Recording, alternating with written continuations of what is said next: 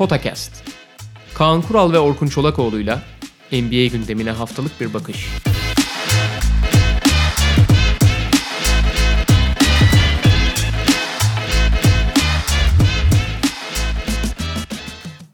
Merhaba, Potakast'a hoş geldiniz. Ee, sezonun ikinci bölümüyle karşınızdayız. Geçen programda Doğu Konferansı takımlarını değerlendirmiştik. Sezon başı durumlarına göz atmıştık ve Batı Konferansı'yla devam edeceğiz. Birinci lige çıktık. Gerçekten de iki konferansı değerlendirdiğimizde ki aslında e, birkaç yıldır bu durum devam ediyor. Euro Cup'tan Euro Lig'e çıkmış gibi his- hissediyorsun. Abi şey çok acayip ya. Yıllardır konuşuyoruz bunları da. Yani tabii NBA içinde de konuşuluyor. Ama Michael Jordan bıraktığından beri yani 98'den beri bu sorun biraz azalsa yani makas biraz açılıp biraz kapansa da sürüyor abi ve bir türlü dengelenmedi yani. Yani mesela geçen sezon işte e, kafaya oynayan takımlar konusunda Doğu Konferansı'nın bir avantajı olmuştu. Çünkü sezon başı favorisi Boston Celtics'le birlikte Toronto'nun, Philadelphia'nın, Milwaukee'nin gelişimi onlara dört tane e, bayağı ciddi şampiyonluk adayı ortaya çıkardı. Her ne kadar sezon sonunda Boston'ın falan çöküşü yaşansa da sonuçta sezon ortasına baktığında ha gerçekten şampiyon olma ihtimali var diyebildiğin dört tane tak- takım mevcuttu Doğu Konferansı'nda. İşin şeyi e, aksine bunun aksine Batı Konferansı'nda bu kadar takım sayamıyordun. Golden State'in arkasından Houston'u sayıyordun ama üçüncü bir takım bunlar kadar ciddi aday olan yoktu. Fakat o denge de değişti. Evet. Şu anda baktığında e, favori kategorisindeki takımların büyük kısmı Batı Konferansı'nda. Doğu ta- tarafında işte Boston güç kaybetti konuştuğumuz gibi. Philadelphia'da en azından bir çalkalanma oldu. Toronto Raptors malum kimin kaybettiğini biliyoruz. Hatta Milwaukee bile kaybetti. Hani o kategoriden aşağı inmedi belki ama onların da Malcolm Brogdon kaybı var. Yani o denge de bir daha değişmiş oldu. Ya şey çok acayip. Sonuçta NBA dinamikleri aşağıda kalan takımların yukarı çıkmasını sağlıyor. Tabii ki iyi yönetim, daha yenilikçi yönetimler falan batıda da şöyle bir sorun oldu abi. Şimdi son zamanlarda konuşuluyor ya daha çok favori batıda işte doğu batı playoff ayrımı ortadan kalktı. En büyük sorunlardan biri abi bu makasın kapanmamasından. Birincisi tabii ki yönetimler. Batıda çok daha yenilikçi ve e, öngörülü yönetimler var. Ama ikinci önemli sebeplerden biri de iki şey konferansta da playoff'a 8 takım girip 7 takım girmediği için o 7 takım lotaryada bölüşüyor ve yeni gelecek oyuncular. Yani e, bir takımın toparlanması için en büyük süreç draft olduğu için doğuyla yani batının aslında çok da kötü olmayan takımları drafttan güçlü şey, e, oyuncular alabiliyorlar. Geçen sene mesela abi draftta ilk 5 sıranın 4'ünü gene batı takımları seçti. Tabii. Gerçi hani draft sistemi de değişti. Onun da biraz payı oldu belki. Ben ha sen Bu dengeyi abi. bozmak için abi e, yani 7 doğu 7 batı takımının draft, lotaryaya girmemesi lazım. Doğal olarak da playoff sisteminin değişmesi lazım yani. Ben şunun da çok etken olduğunu düşünüyorum. Şimdi bu dengesizlik haliyle Doğu Konferansı'nda playoff'a girmeyi daha kolay hale getiriyor. Batı Konferansı'nda çok hakikaten iyi bir takım olmalısın playoff'a girmek için. Yani mesela bir 10 sene öncesine bakıyorsun o 50 galibiyetli Golden State girememişti hatırlarsın. Şimdi Doğu Konferansı'nda dolayısıyla Aa, playoff'a gireriz işte ekstra iki maç bilet e, gişe paramızı cebimize koyarız. Taraftarı da pış pışlarız kafasına girebilen takım daha fazla oluyor. Çünkü buna elverişli bir yol var. Nedir işte son programda da konuştuğumuz Detroit Pistons nedir? Senelerdir Charlotte. Birkaç sezon Orlando. öncesinin Indiana Magic, e, şey Indiana Magic, Orlando deyince sen- Indiana Pacers ya da işte şu anki Orlando dediğin gibi. Bunun gibi örnekler çok fazla Doğu Konferansı'nda. Bu da kendi aralarında o takımlar için bir kısır döngü ortaya çıkarıyor. Batı Konferansı'nda bakıyor e, mesela aynı düzeyde bir takım diyelim X bir takım Indiana ya da işte şu anki Orlando seviyesinde. Ulan ben zaten burada playoff'a giremem diyor ve reset kararını daha erken alıyor. Ee, örneğini verelim işte Oklahoma City Thunder şu anda ya da New Orleans Pelicans. Ya işin komiği New Orleans ve Oklahoma City Thunder şu anda aset bakımından değerlendirdiğinde NBA'in açık ara en zengin iki takımı ve bunlar da Bat- Batı Konferansı'nda. Yani işler onlar için yolunda giderse 5 sene sonra 4 sene sonra da bu defa onlar aktör olarak sahneye çıkmış olacak. Abicim tek eğer ilk ligin ilk 16 takımı playoff'a girsin sorun belli oranda çözülür. Neyse geçelim Güneybatı'ya. Ee, Güneybatı başlıyoruz ve geçen sezonun e, bu gruptaki en iyi dereceli takımı Houston Rockets'la başlıyoruz. Ee, şöyle bir şey var yani şimdi geçtiğimiz gün işte biz podcast kaydından sonra hatta e, Sokrates için bir yuvarlak masaya katılmıştık seninle birlikte. Orada da mesela benim Buğra'nın sorularından birine yanıtım işte e, hayal kırıklığı yaşatabilecek takım gibi. Playoff'tan düşme anlamında değil belki ama genel beklentiler ölçüsünde Houston Rockets. Çünkü Russell Westbrook, James Harden e, birlikteliği aslında çoğu kişiyi olduğu gibi beni de tatmin etmiyor. Houston da zaten tatmin ettiğini sanmıyorum. Ortada şöyle bir gerçek var. E, yaz dönemi başladığında e, Houston Rockets elendikten sonra ve transfer dönemine girilirken Chris Paul'la ilgili takas dedikoduları zaten çıkmaya başlamıştı. Houston Rockets'ın Chris Paul'u çeşitli takımlara önerdiği Abicim, çeşitli takaslarda elendikleri, elendikleri e, maçın hemen sonrasında Golden State elendikleri James Harden basın toplantısında şey diye ben ne yapılmasını gerektiğini biliyorum ve yapacağız diye bastı çıktı gitti ve yani o zamana kadar pek öne çıkmamış olsa da yani saklamaya çalışmış olsalar da e, perde arkasında Chris Paul'un zaten Chris Paul'un nasıl bir kontrol manyağı olduğunu biliyoruz. Artık yani takım içindeki sorunların çok büyüdüğü konuşuldu. Yani Chris Paul'un teknik olarak, oyuncu olarak belli bir seviye kaybetmesi veya hani art, amiyane tabirle yaşlanması dışında sağ dışında çok büyük problemler varmış. O zaten gözüküyordu ama şimdi bir de şöyle bir tarafı var işin. Başladı bu dedikodular ve hemen mesela Daryl Morey bunun önünü almaya çalıştı. Ee, Chris Paul üzülmesin diye değil. Adamın zaten kaybolan değeri bir de böyle e, kamuoyu nezdinde iyice kaybolmasın işte e, birazcık eli e, kuvvetli kalabilsin takas pazarlıklarında diye. Yo asla Chris Paul'la kalmak istiyoruz biz daha uzun yıllar, yıllar devam etmek istiyoruz falan ama işin gerçeği bunu zaten işte maçları izleyenler söylediğin gibi onun son durumunu görenler gayet rahat e, tahmin edebiliyor, öngöre, öngörebiliyordu. Chris Paul'un zaten artık e, o kontratının hareket ettirilmesi, bir tarafa ittirilmesi çok zor. Chris Paul oyuncu olarak gerileme döneminde yaşı malum, dizlerindeki problemler malum, fiziksel durumu malum ve o kontratla 3 sene için 120 milyon dolara falan varan kontratla birlikte takas edilmesi neredeyse imkansız. Ha nasıl takas edebilirsin? O kontratın daha bela olanıyla takas edebilirsin. Üzerine de draft hakları ekleyerek. Russell Westbrook'un daha da yüklü bir kontratı var. Bir sene daha fazla. E, fiziksel durumu tabii ki Chris Paul'a göre daha iyi. Ama oyununu bugüne kadar Chris Paul'un aksine tamamen atletizmin üstüne yığmış bir oyuncu olarak onun da bence beraberinde getirdiği atletik soru işaretleri oluyor. Ve çok kendini yıpratarak oynayan bir oyuncu olduğunu unutmamak lazım. Artı oyun stili olarak yani Chris Paul ne olursa olsun karakter çok zor bir karakter ama James Harden'la oyunu oturan ve James Harden kenarda olduğunda onun replikasını ortaya koyabilen bir oyuncu. Russell Westbrook başka bir şey oynuyor. James Harden'la en azından yan yana var olması çok zor. Ve bu e, yan parçalarla var olması da bence çok kolay değil. E, benim ciddi açıkçası şüphelerim var Houston Rockets'la ilgili sezon başlarken. Ee, benim de var çünkü her şeyden önce bu iki oyuncu sadece ligin değil lig tarihinin en yüksek usage rate'li oyuncuları. Yani topla oynama, e, topu kullanma, hücumu belirleme oyuncuları. Abicim yani NBA tarihi biri %46 biri %45 falan öyle yani NBA tarihinin en büyük iki rakamı. Doğal olarak bu oyuncular toplu etkili oluyorlar. James Harden hadi topsuz oynamayı en azından Oklahoma City'den falan biraz biliyor veya etkili olabilir ama Russell Westbrook'un topsuz etki, yani etkisi var ama olumsuz etkisi var. Yani topsuz olduğu zaman Russell Westbrook eksi yazıyor yani. Hı. Çünkü net bir şutör olmadığı için alanı açamıyor. Zaten e, oralarda çok oyundan düşüyor. Oyun devamlılığı çok düşük. Savunmada da hücumda da çok düşük. Ama şöyle bir şey var.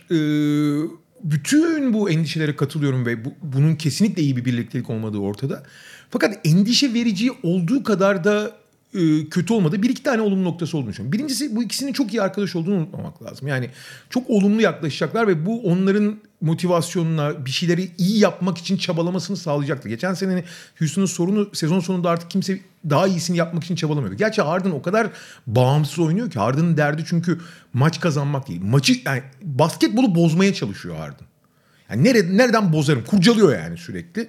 Ki nitekim yaptığı her şey basketbolun zayıflıkları, kuralların e, gri alanlarını zorlamak üzerine. Yani bakıyorsun işte bu step back'i olsun, bu tek adım üzerine oyun, oyunun olsun. Her şey steps'in sınırlarında. Bir kısmı steps, bir kısmı değil. Hakemleri de çok zorluyor, rakipleri de çok zorluyor. Şimdi tek ayak üzerinden üçlük falan atıyor biliyorsun. Yani e, bugün dünya yani Michael Jordan ve Kobe Bryant'la gelen e, NBA'in en önemli e, dış oyuncu silahı fadeaway jump shot. Yani artık step back olmasının en temel sebeplerinden biri Harden yani bunun en büyük ustası olarak.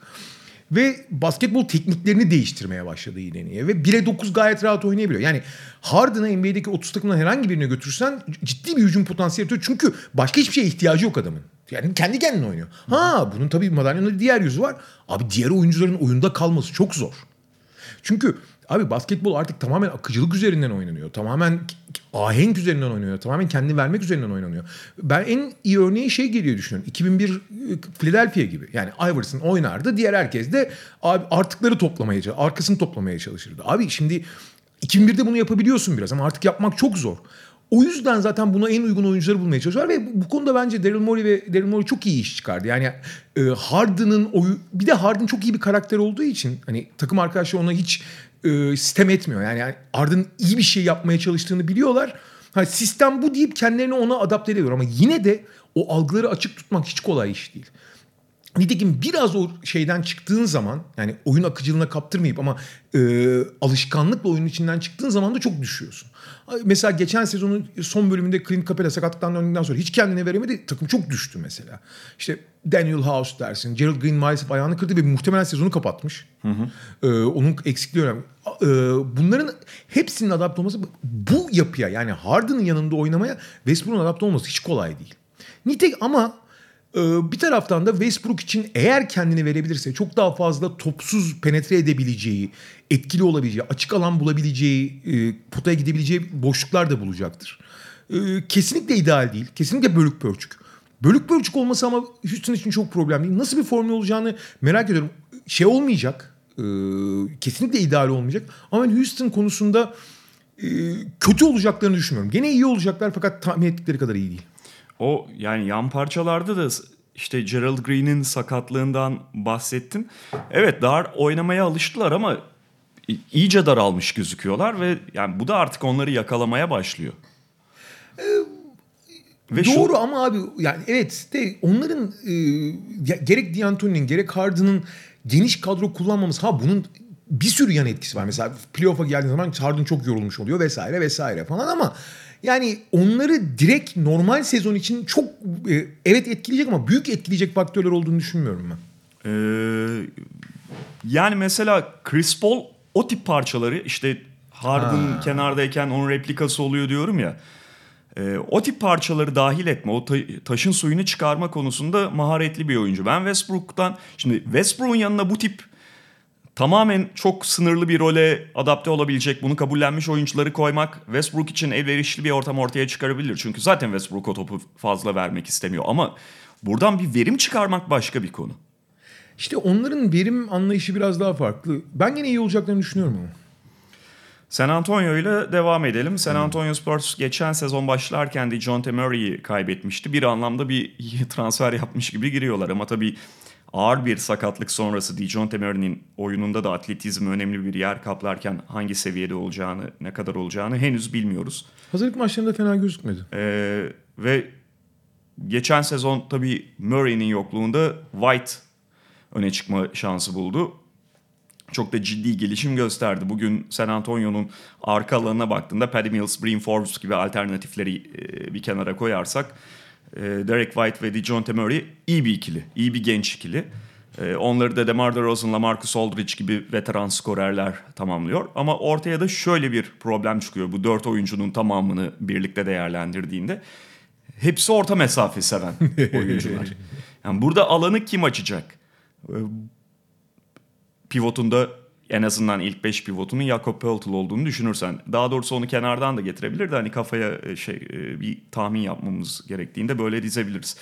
o zaman bu oyuncuların bazılarını işte belki White'ı kenardan getirerek falan o gruptan ayırmak ve e, iki farklı beş ortaya çıkarmak gerekiyor gibi. Çünkü oyunlar biraz birbirinin üzerine biniyor. Philadelphia ile birlikte tüm NBA'in gittiği yönün dışında bir yön belirlemiş takım San Antonio. Yani tüm NBA işte pace and space'e dayalı, daha kısa, daha hareketli, daha şuta dayalı beşler oynarken işte Philadelphia çok büyük bir beş kurmayı tercih etti. San Antonio ise hani üçlük atıyorlar bu arada gayet atıyorlar. Yüzdeli de atıyorlar ama az atıyorlar. Ve daha çok e, herkesin vebalı gibi kaçtığı orta mesafeyi çok fazla kullanıyor. Bunun tabii bir, küçük de olsa bir avantajı var. Bütün savunma kurguları 3 sayı ve penetreyi savunmak üzerine olduğu için orta mesafeye alınan önlemler veya dikkat e, çok daha düşük oluyor takımlarda ve savunma kurguları hep orta mesafe şutu vermek üzerine kurulu. Buralarda rahat eden oyuncular da normalden daha yüksek verim alıyorlar bundan. Nitekim bunda geçen sezon ne kadar başarılı olduğunu da gördük. Ama şöyle bir sorun var. Dejounte Murray'nin eklenmesi şu açıdan önemli. Dejounte Murray de şu çok şütör bir oyuncu değil. Fena, çok kötü değil ama fena bir şütör değil. Fakat takımın çok ciddi bir savunma sorunu var. Yani tamam Popovic çok disiplinli, çok kolektif falan filan da abi e, malzeme o kadar problemli ki. Bir kere savunmanın temel direği pot alt. Yani pivot. Ve genelde Lamarcus Aldridge çok maçın önemli bölümü 5 numara oynuyor. Oynamak zorunda çünkü artık pivotla birlikte oynattığın zaman başka problemler çıkıyor. Çünkü e, abi Lamarcus Aldridge NBA'in en yavaş ayaklı uzunlarından biri. Kimsenin önünde kalamıyor yani. Bu yüzden de hiçbir zaman ortalamanın üzerinde bir savunma takımı olmanın imkanı. Kaldı ki yani takımın kültürü falan olmasa ligin en kötü savunmalarından biriler aslında yani. Ve bunun önüne geçmek de zor. Ee, evet bu mid range'den bir şey, orta mesafeden bir şeyler çıkarıyorlar. Dejounte Murray, Derek White ikilisini yan yana oynatırlarsa en azından savunmanın ilk hattı çok güçlü olacağı için belli bir miktar takımı yukarı çekebilir vesaire. Ee, takımın geniş kadro kullanması, herkes hazır tutması, devamlılığı vesaire gibi konularda onları playoff yarışında gene tutacaktır. Ama ben playoff yarışının geçen seneki gibi son sıraları için aday olduğunu düşünüyorum San Antonio'nun. Ve oraya tutunamama ihtimali de var en ufak bir terslikte. O geniş kadro ları da aslında biraz daralmıştı. Ne bu sezon bu yaz özellikle kanat rotasyonu bayağı güçlendirdiler. Yine en azından genişlettiler diyelim. Abi 12. oyuncu ya da işte 9 ila 15. oyuncu arası oyuncuları hazır tutmak konusunda San Antonio'nun üstüne takım bulamayız yani. O yüzden çok değerler. Onlar bir de yazın küçük de olsa yani çok önemli gözükmese önemli bir kazık yediler. Da, e, Marcus Morris'le anlaşmışlardı. O yüzden Davis Bertans'ı bıraktılar ki Bertans o takımda nokta şütör olarak işte Patty Mills ve Marco Bellinelli ile birlikte çok önemli bir rol üstleniyordu. Fakat Morris son anda ee, gelmiyorum dedi. Bu arada Bertans'ı bırakmış, bırakmak zorunda kaldıkları için orada küçük de olsa bir darbe aldılar.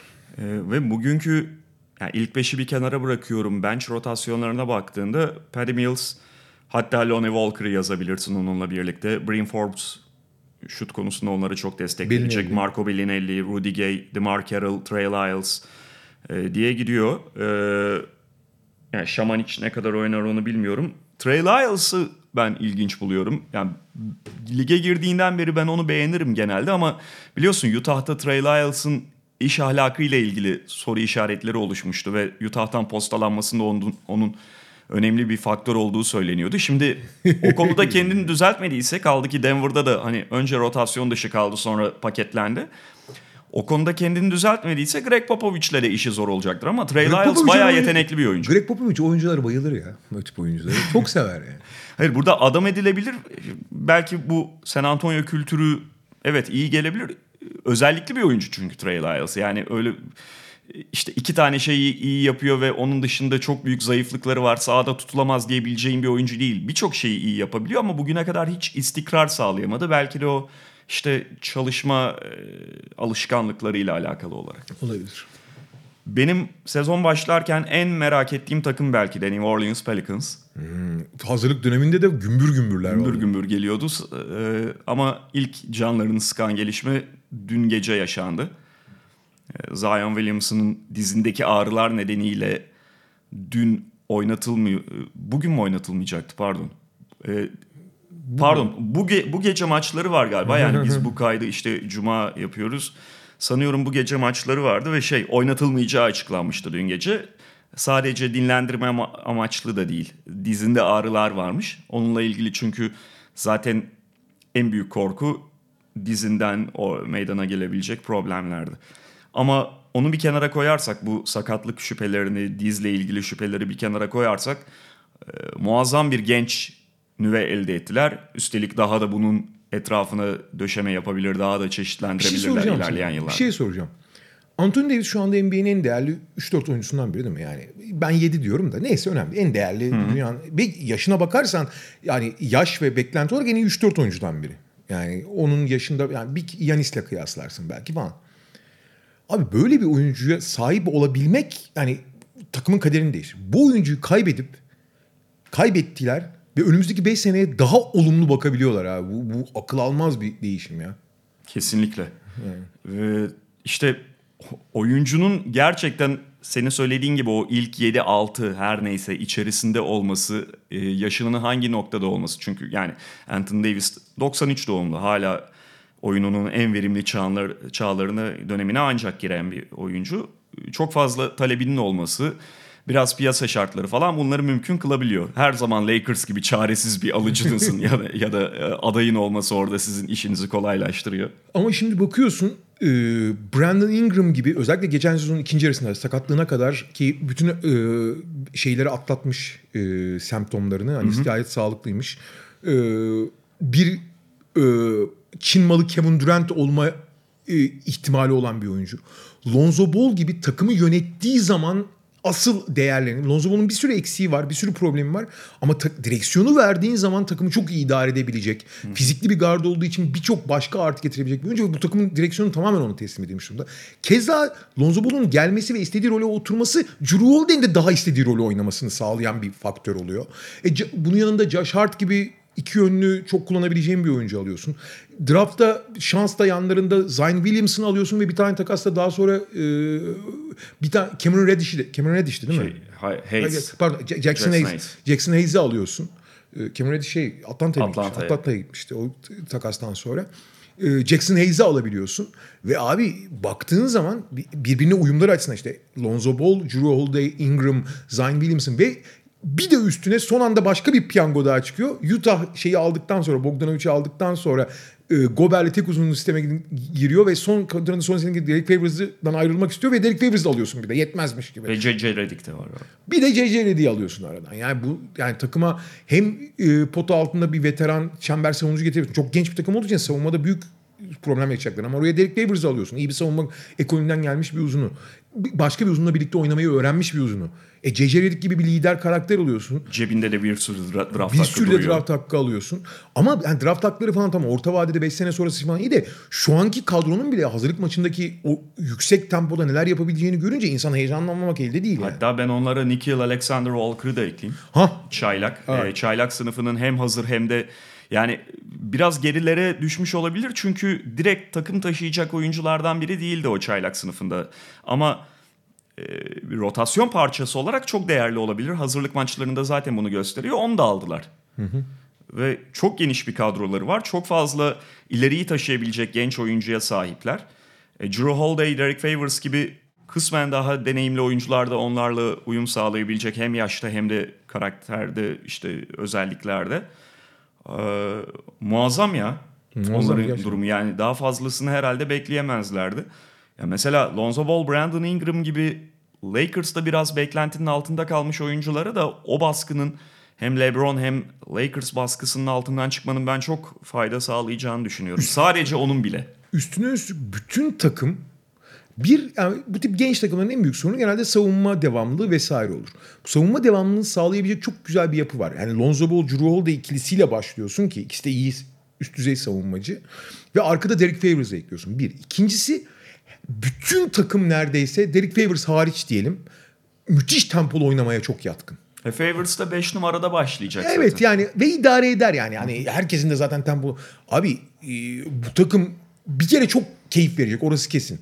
Ve e, Zion Williamson'ın sağlığı her zaman bir soru işareti olacak. Çünkü o kadar korkunç bir e, atletizme ve vücuda sahip ki yani abi 130 kilo falan yani. Hani e, dizlerinin durumu da bu diz açısı problemi onun. E, her zaman bir soru işareti yaratacak ama yani onun sağlıklı kaldığı varsayımıyla bu sezon ciddi ciddi e, çok tehlikeli bir takım ve playoff yarışından kolay kolay düşmeyeceklerdir bir problem yaşamadıkları sürece. Ha çok iddialı ol tabii ki olamayacaklar bu kadar genç bir kadroyla ama yani çok iddialı derken hani ilk dördü falan zorlamak hele batıda çok kolay olmayacak devamlılığı sağlamak. Ama e, sürekli her gece en tehlikeli takım konumunda olacaklar bence ve en keyif veren takım. Bu noktadan sonra sıra taraftarlı. Yani kombinelere hücum eder. Kombinelere hücum eder. Bu arada ettiler biliyorsun. Abi diyeceksin bu oyuncuların hep parası nereden çıkmış? Kombineni alacaksın aşağıdan da kulüp mağazasına girip kendine bir tane çocuğuna bir tane forma alacaksın eve gideceksin. Japonya'daki forma satışlarından çıkacakmış. Ee, yine epey mer- merak uyandıran bir takım Dallas Mavericks. Çünkü e, ligin Avrupalı süper ikilisini, genç ikilisini yan yana getirdiler. Luka Doncic ve Kristaps Porzingis'le. Bu noktada New York Knicks'e kendileri çok teşekkür ediyor. ee, Kristaps Porzingis bundan yani iki sene öncesine gidelim. O diz sakatlığını yaşamadan birkaç gün öncesine gidelim. Zaten ligin hani bundan sonraki döneminin en önemli, en dominant oyuncularından biri olarak gösteriliyordu ve o sezon da hali hazırda çok iyi oynuyordu. MVP adayıydı abi. Ee, hadi o biraz çok zorlama diyelim ama bayağı iyi oynuyordu yani. Hani Şöyle e, 2017 Mart'ı oluyordu. Pardon 2018 Mart'ı özür dilerim. 2018 Mart'ında sakatlandı. e, Şubat sonu muydu hatırlamıyorum. E, sakatlandığı sırada MVP listelerinde 5. 6. gösteriliyordu. Tamam hani favori değildi ama abi lig, o sezonun ligin en iyi 6-7 oyuncusundan birinden bahsediyorsun yani. E, Luka Doncic'in de geçtiğimiz sezonu nasıl oynadığı ortada. Bunların yaşları birbirine yakın. E, dönem olarak da birbirlerini yakalıyorlar. Ve bunları bir araya getirdi Dallas Mavericks. E, yanları- Avrupa Av- Avrupa versiyon LeBron Anthony Davis oldular ya. hakikaten e, ha, oyun uyum bakımından gerçekten de e, hiç en azından kağıt üzerinde bir problem yok gibi gözüküyor. Tabii Dallas'la ilgili şurada belki bir e, şüphe doğabilir. Bunların etrafındaki oyuncular ne kadar iyi e, onların oyununu tamamlayacak ve sezonu götürebilecek cinsten. Ya tamamen şey yapmıyorum. Yani kötü demiyorum. Sadece biraz işte e, ustalık gerektiren, montajı ustalık gerektiren bir parça bütünü var. Ama işte orada da koç devreye giriyor ve Rick Carlisle zaten bu tip parçaları, bu tip enteresan parçaları yönlendirmeyi, kadro jonglörlüğü yapmayı çok seven ve çok da iyi kotaran bir koç. Montajcının kralı var ya. Kralı var yani. Renovasyon ve montajın kralı. Ee, ya şimdi bakıyorsun abi. Delon Wright, Jalen Brunson, e, J.J. Barea e, döndü aşırı sakatlığından. Seth Curry'i aldılar. Tim Hardaway Jr., Justin Jackson, Maxi Kleber, Dwight Powell, Boban Marjanovic. Bu oyuncuların abi hiçbiri herhangi bir NBA iddialı bir NBA takımında yani playoff iddiası olan bir NBA takımında rotasyonda önemli rol alacak oyuncular değil. Hiçbiri değil yani. Yani hepsinin belli özellikleri. var. Mesela Tim Hardaway iyi bir şutör ama devamlılığı çok düşük. Delon Wright keza öyle. E, Jalen Brunson iyi penetreci ama o da çok genç daha. Seth Curry şut dışındaki yaptıkları oldukça sınırlı. Hayır, Dwight- ufak çünkü. Evet ufak yani. Dwight Powell da pivot için ufak. Evet iyi bir bitirici falan ama ufak kalıyor. Finney Smith Marjanovic- çok iyi savunmacı ama şutu problemli Aynen. olabiliyor. Ee, Marjanovic çok fazla e, iki pivottan Dwight Powell fazla küçük, Marjanovic fazla büyük falan. Yani Maxi Kleber e, müthiş bir eforla falan oynuyor. Belli bir üst sayısı var ama belli bir seviyenin altında. Fakat bunların hepsinin iyi taraflarını bir araya getirmek konusunda Rick Carlisle'a sonuna kadar güveniyorum ben. Önemli problem Porzingis, Doncic kendisinden bekleyen yani Le- LeBron Anthony Davis'in Avrupa versiyonları tabirinin altından kalkabilecekler mi? Bu abi bu şimdi bu standart büyük bir standart abi. Tamam ikisi de çok genç, ikisinin de potansiyeli yüksek de abi koyduğun stand şey gibi bu abi. Tamam bu oyuncular işte sırıkla yüksek atlamak 5.90'ı geçer ama 6'yı geçebilir misin abi? 5.90'ı geçmek çok büyük olay da 6'yı geçmek başka bir şey yani. Bu yüzden hani biraz soru işareti. Özellikle Porzingis konusunda çünkü bir buçuk senedir basketbol oynamıyordu. Hazırlık maçlarında baktık fena gözükmüyor ama yani şey- şöyle sağlıklı gözüküyor. Biraz tabii paslanmış gözüküyor. Çok doğal. Yani maç ritminde olmadığı için. Ee, çok kuvvetlenmiş bu arada. Yaklaşık 12 kilo falan almış. Yani tank Ivan Drago olmuş adam yani. 2.19'luk Ivan Drago yani sahada. Ee, özellikle sezonun belli bir bölümünden sonra bir, bir buçuk aylık bölümden genelde sezona çok iyi girer bu arada Dallas da. Ben ilk bir, bir buçuk ay biraz özellikle Porzingis e, ısınana kadar biraz zorlansalar da sonra e, iyi olacaklarını düşünüyorum. Yani bu da tamamen Carlisle'a güvendiğim için. Başka bir koçun eline versen bayağı zorlanabilirler çünkü yani. Bir de bakalım Porzingis'i tabii yani Porzingis'in ısınması ayrı konu. Porzingis'i ne kadar e, kullanacak? İşte bazı back to back'lerde belki saklayabilirler bilirler. Back to back'lerin sayısı her ne kadar azalsa. O her işte takım için geçerli galiba. Dakikasını sınırlandırabilirler. Yani ekstra ağır bir sakatlıktan geldiği ve fiziksel durumu da malum olduğu için Ama ekstra şey- bir e, dikkatle yaklaşabilir. Dallas. Dallas'ın e, kondisyon koçunun demeci vardı. E, biliyorsun Porzingis geçen sene aslında e, Şubat ayı gibi iyileşti. Evet. Yani oynayabilecek duruma geldi. Fakat oynatmadılar sezonun son bir buçuk. Kendisi Zaten de oynamak istiyordu. oynamak istiyordu ve özellikle oynatmadılar. E, zaten Dallas da o sırada düşüşe geçmişti ve playoff'a giremeyecekleri belli olmuş gibiydi.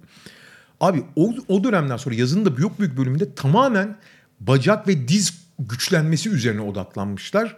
Yani koruyucu bir önlem ve çok daha yani sadece güçlü değil aynı zamanda çok daha dayanıklı bir Porzingis yaratmaya çalıştık diyor. Bakalım. Tabii 2-19 olduğun zaman abi hani basit geometri bu tamam mı? Yani adamın uyluk kemiği falan normal insanlardan daha uzun olduğu için doğal olarak esneme açıları da yani dizin Zion Williamson'da nasıl ağırlık olarak büyük biniyorsa Porzingis'in de boyundan dolayı açıdan dolayı çok fazla yüklü. Yani onun bacakları dizleri daha büyük açılarla esnemek zorunda. Ee, bu her zaman insanları çekip korkutuyor. Yani Knicks'in de sadece kendi hıyarlıkları dışında esas korkusu buydu takası ver, takası yaparken. Ama bunun üzerine çok çalıştıklarını söylüyorlar. Artık zaten modern sadece tıp değil abi. Modern çalışma teknikleri de o kadar gelişti ki umarız onu sağlayamıştır. Çalışma teknikleri demişken geçen gün çok güzel bir röportaj dinliyordum abi. Stephen Curry ve Stephen Curry'nin biliyorsun ünlü bir antrenörü var. Pek çok süper yıldızla çalışıyor da Stephen Curry ile çok ünlü oldu. Şey diyordu. 10 sene önce 2009'da profesyonel oyuncuların özel idmanlarıyla şu anki özel idmanların arasında neredeyse %70-75 fark var diyordu. Çalıştıkları yöntemler, çalışma, çalıştıkları kaslar falan çok çok çok değişti. Artık herkes abi kol, bacak, bacağı tabii çalışıyorlar da kol, omuz falan filan değil. Direkt kor, çekirdek kaslar, karın içi kaslar, pankreas, şey, e, diyafram kasları üzerine çalışıyorlar. Ve dikkat ediyorsan abi kısalar mısalar hiç fark etmiyor. Abi çarptığı zaman hiç denge kaybetmiyor oyuncular artık. Ve çok fazla oyuncunun çeşitli fiziksel yapılardan yani bu kısa da olur, uzun da olur. e, Yoga ile falan ciddi vakit geçirdiğini görüyoruz yaz döneminde. İşte Miles Turner yoga ile kafayı yedi iki yıldır falan biliyorsun. Hepsi abi çekirdek denen işte karın içi kaslarının güçlenmesi ve dengede kalabilmek. Bütün kritik nokta bu artık. Grubun iddialı girmeyen ikinci şey ilk takımı, tek takımı e, Grizzlies, Memphis Grizzlies. E, ama onların da en azından ya şöyle belki bu sezona dair bir iddia taşımıyorlar. Fakat Memphis Grizzlies de kendi e, ölçeğinde değerlendirirsen kötü bir durumda değil. Çünkü Jaren Jackson'la geçen sezon bence geçen yılki draftta çok önemli bir parçayı yakaladılar. Ee, şut atabilen ve çember savunabilen mobil bir uzun çok değerli. Onun yerine onun yanına işte Jay Morant'ı koydular bu draftta. Ee, Brandon Clark yine aşağılardan buldukları ve bilhassa Jackson'ın oyununu tamamlayabilen o bakımdan değerli bir oyuncu. Ha bunun bu oyuncuların haricinde belki şu anda çok fazla zenginlikleri olmayabilir potansiyel bazında da ama zaten e, Mike Conley Marc Gasol dönemi sonrasında aşağı inmeleri baştan başlamaları gerekiyordu. Bu da baştan başlama yolunda noktasında hiç de fena bir malzeme değil. Aynı zamanda ellerinde belki de ligdeki en iyi klasik pivotlardan biri. Belki de birincisi var. Jonas Valanciunas. Ee, tabii ki artık oyun çok değiştiği için Valanciunas'ın değeri falan hani çok azaldı ama bu sahada iyi işler yapamayacağını anlamına gelmiyor. Memphis'in problemi, yani daha doğrusu problem demeyelim buna. Çünkü onlar zaten bu sene iddialı olmayı beklemiyorlar ama e, problem şu ki takımın asıl taşıyıcı, skor anlamında taşıyıcı iki oyuncusu pota altı oyuncuları. Tersi olsaydı yani pota altları ileride dolacak ve dışarıda olsalar da daha iddialı olabilir. Çünkü dış oyuncuyla bir yere kadar gelebiliyorsun. Ama onlar ana nüveyi yani C- Jamorant, Jaren Jackson Jr. üzerine bir takım kurgulamayı düşünüyorlardı. E, hazırlık döneminde hazırlık döneminde aslında hiç çok fazla e, anlam yüklememek lazım ama be- belli e, mesajlar da alınabiliyor. Hazırlık döneminde ilginçtir ki ilk sezonunda çok zorlanması beklenen Jamorant çok iyi gözükürken ee, Jaren Jackson Jr. geçen sezonun son bölümünde sakat geçirmişti. Pek iyi gözükmedi hazırlık döneminde ama dediğim gibi çok şey yapmamak lazım. Hani buna çok fazla çıkarım yapmamak lazım. Ee, ama özellikle şu anki ellerindeki kanat oyuncularına falan filan bakınca Memphis'in yani iddialı olması çok zor. Böyle kanat yani Grayson Allen'larla, Jay Crowder'larla falan. Hani, Niye dün Dylan Brooks 30 atmış? Dylan Brooks, ben onu, tam onu diyecektim. En son onu bıraktım.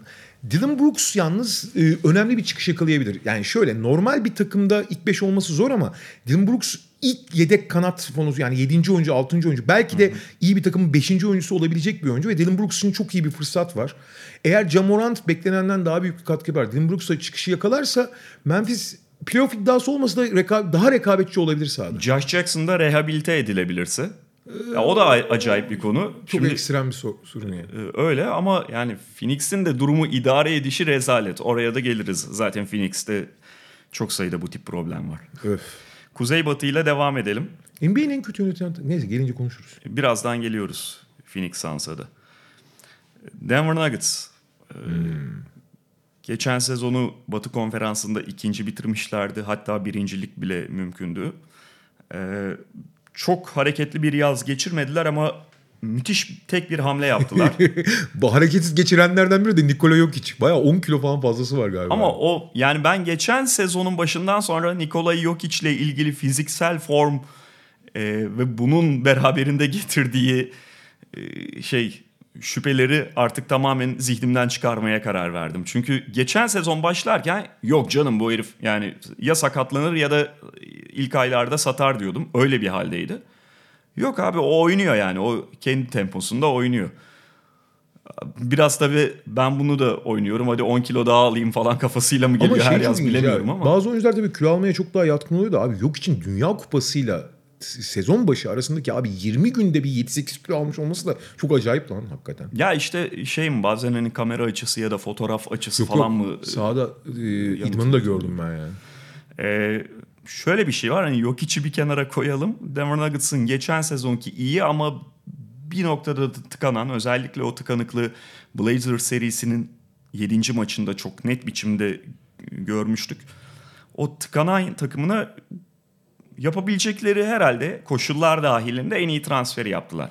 Şöyle bir problemleri vardı. Paul Millsap'in yaşı ilerledi. Paul Millsap'e bir alternatif gerekiyor. Nikola Jokic'e bir alternatif gerekiyor. İkisiyle birlikte aynı zamanda sahada var olabilecek 5 numaradan 1 numaraya her pozisyonu savunabilecek, mümkünse şut da atabilecek bir oyuncu gerekiyor. Mümkünse Real, Ma- mümkünse Real Madrid'de oynayacak. Bunları yaptığında zaten Real Madrid kadrosundan bakabileceğiniz bir oyuncu. Ee, bunu tabii hani söylemesi kolay. İlk akla yani ne oluyor Anthony Davis'i mi istiyorsun falan gibisinden bir şey geliyor. ya da Kevin Durant yani. Kevin Durant ne bileyim Draymond Green falan bunlar değil elbette ama alabilecekleri herhalde en iyi oyuncuyu aldılar Jeremy Grant'le. İnanılmaz. Aslında bunu mümkün kılan şey başka bir rakiplerini güçlendiren olaydı, takastı. Paul George çünkü eğer Los Angeles Clippers'a gitmeseydi böyle bir şey mümkün olmayacaktı Denver Nuggets açısından. Clippers güçlendi ama kendileri de daha fazla güçlenme fırsatı buldular. Jeremy Grant hani oyun karakteri, oyuncu karakteri, oyuncu özellikleri, takımın ihtiyacı hepsi değerlendirildiğinde bu takımın bu yaz yapabileceği dediğim gibi koşullar dahilinde ibaresinde altını çizelim en iyi transferdi. Ve onu yaptılar. Ya bu takım sonuçta senin söylediğin gibi e, biraz normal sezon takımı onu söylemek lazım. Çünkü takımda fark yaratacak tek oyuncu yok hiç ki bir uzunun yaratacağı fark her ne kadar dışarıda oynayan bir uzun olsa da bir kısa gibi çok olmuyor. E, ve takımın bütün parçaları inanılmaz. Bir kere zaten bir dört tane kısa rotasyonu var ki abi yani kısanın öneminden falan bahsediyoruz. Abi bu inanılmaz bir rotasyon ya. Gary Harris, e, Jamal Murray ikisi de All-Star potansiyelli oyuncular ve arkalarında başka takımlarda rahat ilk 5 olabilecek e, fakat şu takımdaki rollerini almış. Hepsi 25 yaşın altında Montemoris ve e, Malik Beasley var abi. Ve Will Barton. Şimdi Will Barton 3 numara gibi düşünüyorum biraz daha. Normalde aslında o da 2 numara ama yani onu 3'e çekmek zorunda kalır 3'teki boşluklardan dolayı. Abi bir kere bu dörtlüye sahip olduğun zaman belli bir seviyedesin zaten. Bir de bunları yönetebilecek ve Cemal Murray çok oyun kurmayı falan sevmediği için e, aslında çok da iyi bir şey bu. Çünkü takımın ana oyun kurucusu Nikola Jokic. Ve bu acayip büyük fark yaratıyor abi. Öyle böyle değil. Sadece belli seviyenin üzerine çıktığın zaman orada bireysel fark yaratmak gerekiyor ki Jokic'ten onları çok fazla beklemek. Geçen sene işte playoff'ta gördük. Abi e, ilk turu 7 maç, ikinci turu 7 maç oynadıktan sonra 4 uzatmalı maçta 60 dakika sahada kaldı abi adam. Öldü yani öldü. Şimdi onlar tabii ki doğal olarak bu 25 yaşın altındaki diğer oyuncularından çıkış bekliyorlar. İşte Cemal Murray'nin biraz daha inisiyatif. Zaten dünyanın en e, rekabetçi oyuncusu. Yani her kritik şutu atar. 9'da bir atsa 10.yu at, atmaktan hiç çekinmez falan. Fakat geçen sene playoff'ta gördük ki onlar için asıl hani hamle yapabilecek oyuncu Gary Harris. Harris geçen sezonun büyük bölümünü sakat geçirdiği için hani çok girememişti ama geçen sağlığına kavuştuktan sonra ne kadar etkili olduğunu gördük. Nitekim o rolü alabilir. Ke- keza Beasley ve Montemoris'in gelişimiyle onları destekleyebilirler. Millsap evet yaşlandı ama işte e, yok işin arkasında Plumlee var bazen yan yana oynuyorlar falan. Fakat burada işte kritik nokta şu oldu. Jeremy Grant'e geleceğim. Abi geçen sene bizim neyimiz eksik? Nereleri geliştirebileceğimiz yani oyuncuların bireysel gelişimi hariç nereleri geliştirebileceğimiz diyeceğin 5 tane madde varsa 5'ini birden karşılayan oyuncu olur mu abi? Hepsini karşıladı Jeremy Grant. Yani bütün boşluklarda oldu. Şimdi boşluklarda olduktan sonra bireysel gelişim ne noktaya gelecek? Bunu görmemiz lazım yani. Ee, ama bu takımın özellikle çok çok çok geniş. Belki de ligin, e, ligin birden 15'e kalite anlamında, denge anlamında bence en iyi kadrosu olabilir. Yani 15. oyuncusu bile başka bir takımda katkı verebilir. Biraz evvel diyorduk ya Dallas'ın ilk beşindeki oyuncular bile diğer takımlarda pek katkı veremez. Burada herkes katkı verebilir. Bu da normal sezonda onların çok daha devamlılığının artmasına yardımcı olacak. Ee, normal sezon için bak playoff için demiyorum ama normal sezon için müthiş bir takım olacaklarını düşünüyorum ben.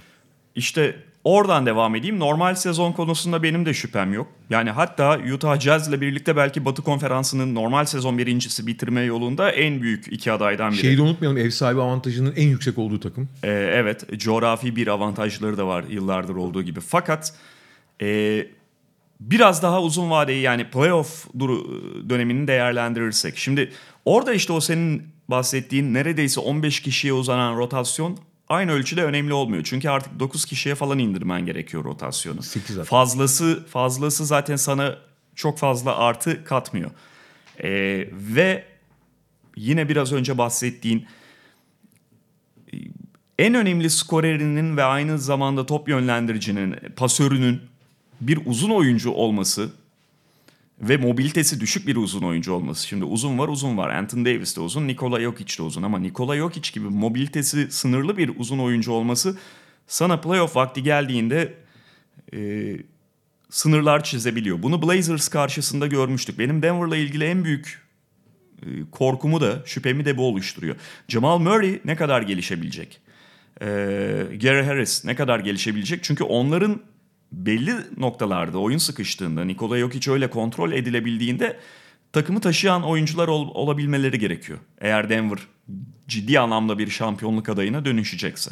Normal sezonda playoff arasındaki en önemli farklardan biri de normal sezonda NBA takımları yani oyun yoğunluğu falan bir tarafa kendi oyunlarına çok daha odaklı oluyorlar. Yani e, kendi biz neler yapabiliriz.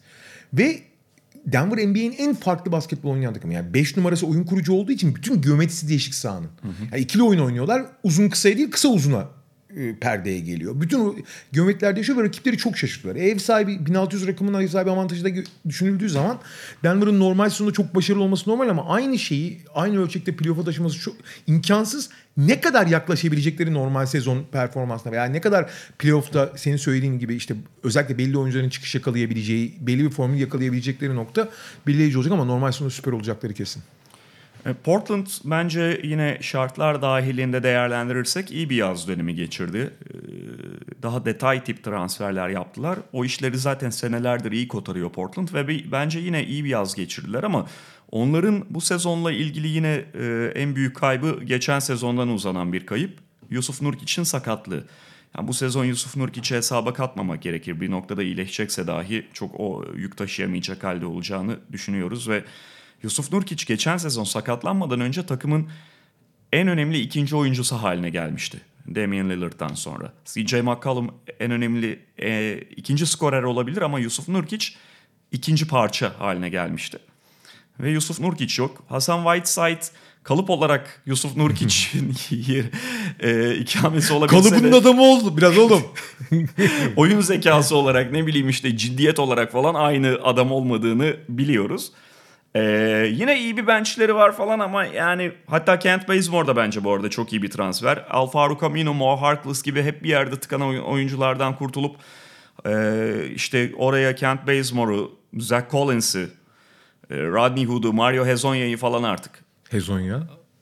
ee, fena geçirmiyormuş şeyi Kanat. yazdık. Orta saha kanat.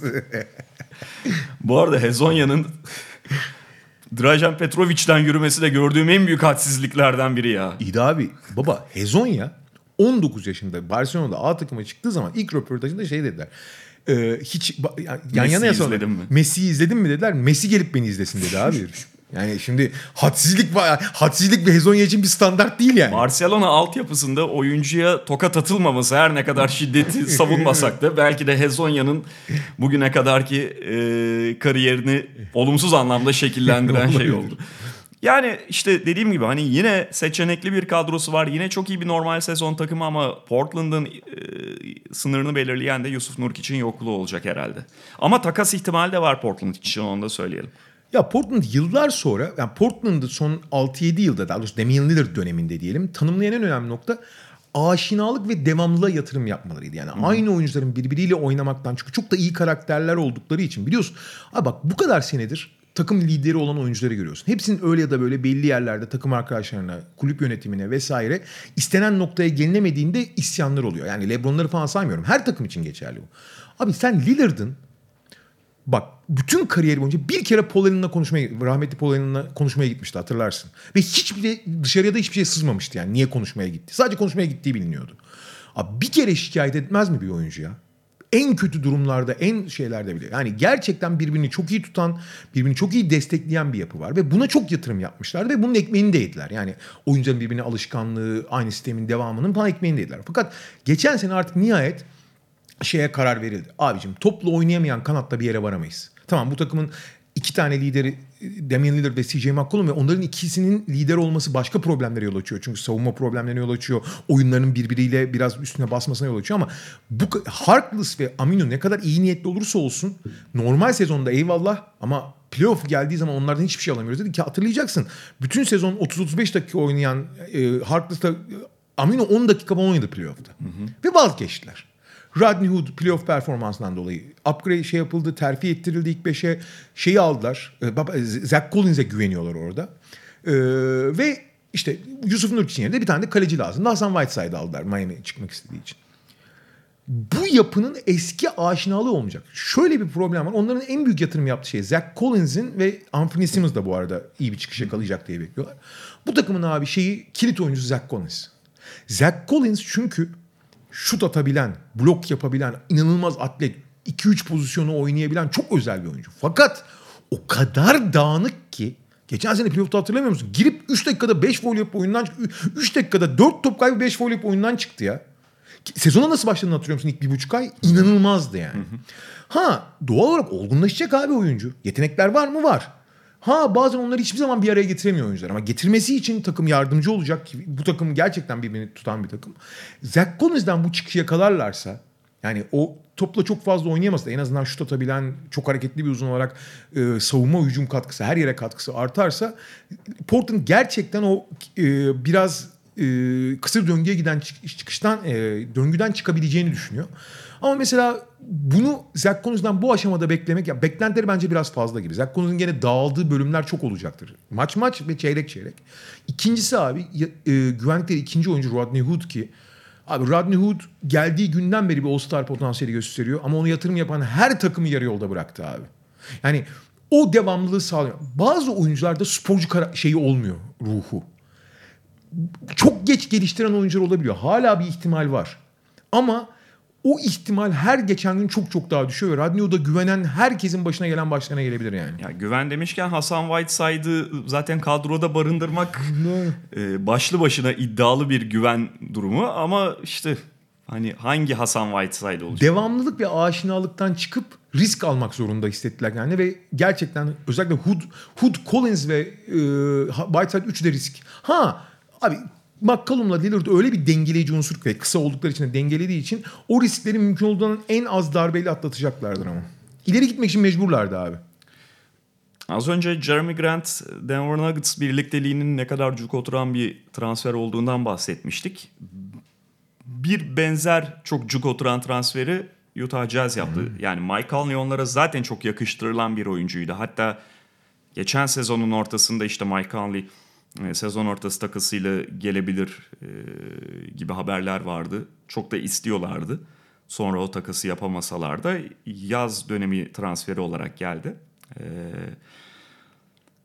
bu takımın yapısına çok uyuyor. Takımın belli eksiklerini kapatıyor. E, belki yaşı ilerledi ama hala önünde birkaç sezon var. Ve o son derece doğru bir transfer. Keza şutöre hala ihtiyaçları vardı. Boyan Bogdanovic'i aldılar ki Boyan Bogdanovic e, oyununu gerçekten üst seviyelere çıkardı NBA'de. E, Rudy Gobert'in etrafında belki onlar işte Derek Favors yani iki uzunla oynamayı tercih ediyorlardı. Ama hep playoff'ta bir noktada zaten Gobert artı dört kısaya basit tabirle dönmek durumunda kalıyorlardı. Bu defa baştan belki de öyle başlayacaklar. Hep Gober'in etrafında daha oyunu açacak tipte 4 numaralar e, kadroda görüyoruz. Yani Bogdanovic 1-4 numara gibi oynayabilir. İşte Joe Ingles o rolü oynayabilir. E, Jeff Green'i aldılar. Yine bunu oynayabilecek şekilde. Ed Davis de artık Gober'in yedeği olacak. Biraz farklı bir yola giriyor Utah Jazz ama bununla çok uygun transferleri de yaptılar. Ya biraz da onlar da Portland gibi. Onların da yatırımı genelde takım kurgusu ve savunma verimliliği üzerineydi ki Quinn Snyder döneminde özellikle Quinn Snyder, Rudy Gobert döneminde son 3 senedir ligin en iyi 3-4 savunma takımından biriydi sürekli. Ya birinci ya ikinci falan oluyorlardı. Ama bunda çift uzun oynamanın ve Gobert'e sahip olmanın avantajı vardı. Şimdi çift uzundan uzaklaşıp işte Bogdanovic ve Inglis'e dönünce kanatta doğal olarak savunmada biraz kan kaybediyorsun. Mike Conley'de hiç kan kaybetmiyorsun bu arada. Mike Conley fiziksiz olsa da inanılmaz savunmacıdır, disiplinlidir vesaire. Ama biraz kan kaybediyor. O yüzden artık ligin en iyi 2-3 savunmasından biri değil. En iyi 8-10 savunmasından biri olmaya oynuyorlar. Ama diğer tarafta çözülmesi gereken daha büyük bir sorun var abi. Ha playoff'ta geliyor, gelince görüyorsun ki yaratıcılık sıfıra iniyordu. Donovan Mitchell dışında kimse bir şey yaratamıyordu. Joe Ingles evet iyi bir pasör, akıllı bir oyuncu falan ama hareket üzerinden bir şey üretmediği için çok zorlanıyordu. Bunlara yardımcı olabilecek, sahayı açabilecek, hem alan paylaşmayacak hem yaratacak oyuncu lazımdı. Abi Conley o açıdan çok önemli. Conley oyun sıkışırsa atar, sıkışmazsa yaratır. Hiç dert değil yani onun için. Donovan Mitchell'ın üzerindeki yaratım sorumluluğu çok daha azaldı. Doğal olarak o ikisi yarattığı zaman istasyon olarak Bogdanovic ve İngiliz de kendi rollerini yani hücumun akıcılığını sağlayacak rolleri çok daha rahat alabilir ve herkes şut atabiliyor artık. Tek problem bence harika bir hamle yaptılar ve zaten e, hep konuşuyorduk. E, batı birinciliği için, normal sezon birinciliği için önemli aday. Bu arada Utah'ın müthiş bir scout ekibi var. Yan parça bulmak konusunda harikalar. Mesela Royce O'Neal'ı bulmaları gibi. Jeff e, istikrarsızlığın tanımı olan ama son 1-2 sezondur biraz biraz dengelenen Jeff Green'i aldılar oraya eklediler birkaç rol oynayabilmesi için. Ee, bir çıkış yakalamaya çalışan e, Mike Mike Conley'e alternatif olarak çok daha fizikli bir gard olarak Emmanuel Mudiay'i eklediler. Geçen sezonu sessiz sedasız iyi oynadı o. İstikrarsız tabii ama sonuçta alternatif rol olarak müthiş. Artı... Knicks'te onu öp başına koy yani. Knicks'te yaptı çocuk bir de onu. O da doğru. Ve Mike Conley'nin tam tersi çok fizikli guard. Mesela e, Mike Conley'nin fiziğinin belli oranlarda daha fizikli bir garda dönmek e, dönmek istersen alabileceğin bir alternatif. Yani sadece tamamlayacak değil alternatif olabilecek de bir oyuncu bazı eşleşmeler için. E, Ed Davis geza öyle. Fakat abi burada nasıl işte Anthony Simmons'ın, Zach Collins'in gelişimine yatırım yaptıysa Portland burada da yapılan yatırım Rudy Gobert'in çok daha artan bir yükü taşıması üzerine. Çünkü bütün savunma kurgusu, bu elit savunma kurgusu her şeyi Rudy Gobert'in üzerine kanalize etmekten geçiyor ve bunda başarıyor Rudy Gobert. Ama abi bu seneki yük inanılmaz fazla olacak. Ki Dünya Kupası oynarken de gördük ki Rudy Gobert çok bazen iniş çıkışlı olabiliyor. Abi Dünya Kupası'nda 3 tane maç arka arka oynadı. Arka arkaya oynadı. Avustralya, Amerika ve şey e, Arjantin değil mi? Arjantin. Abi üçü arasında aynı oyuncu demezsin yani hani performansı. Rudy Gobert ne kadar yıpranacak, ne kadar altından kalkacak bence Utah için en belirleyici nokta o.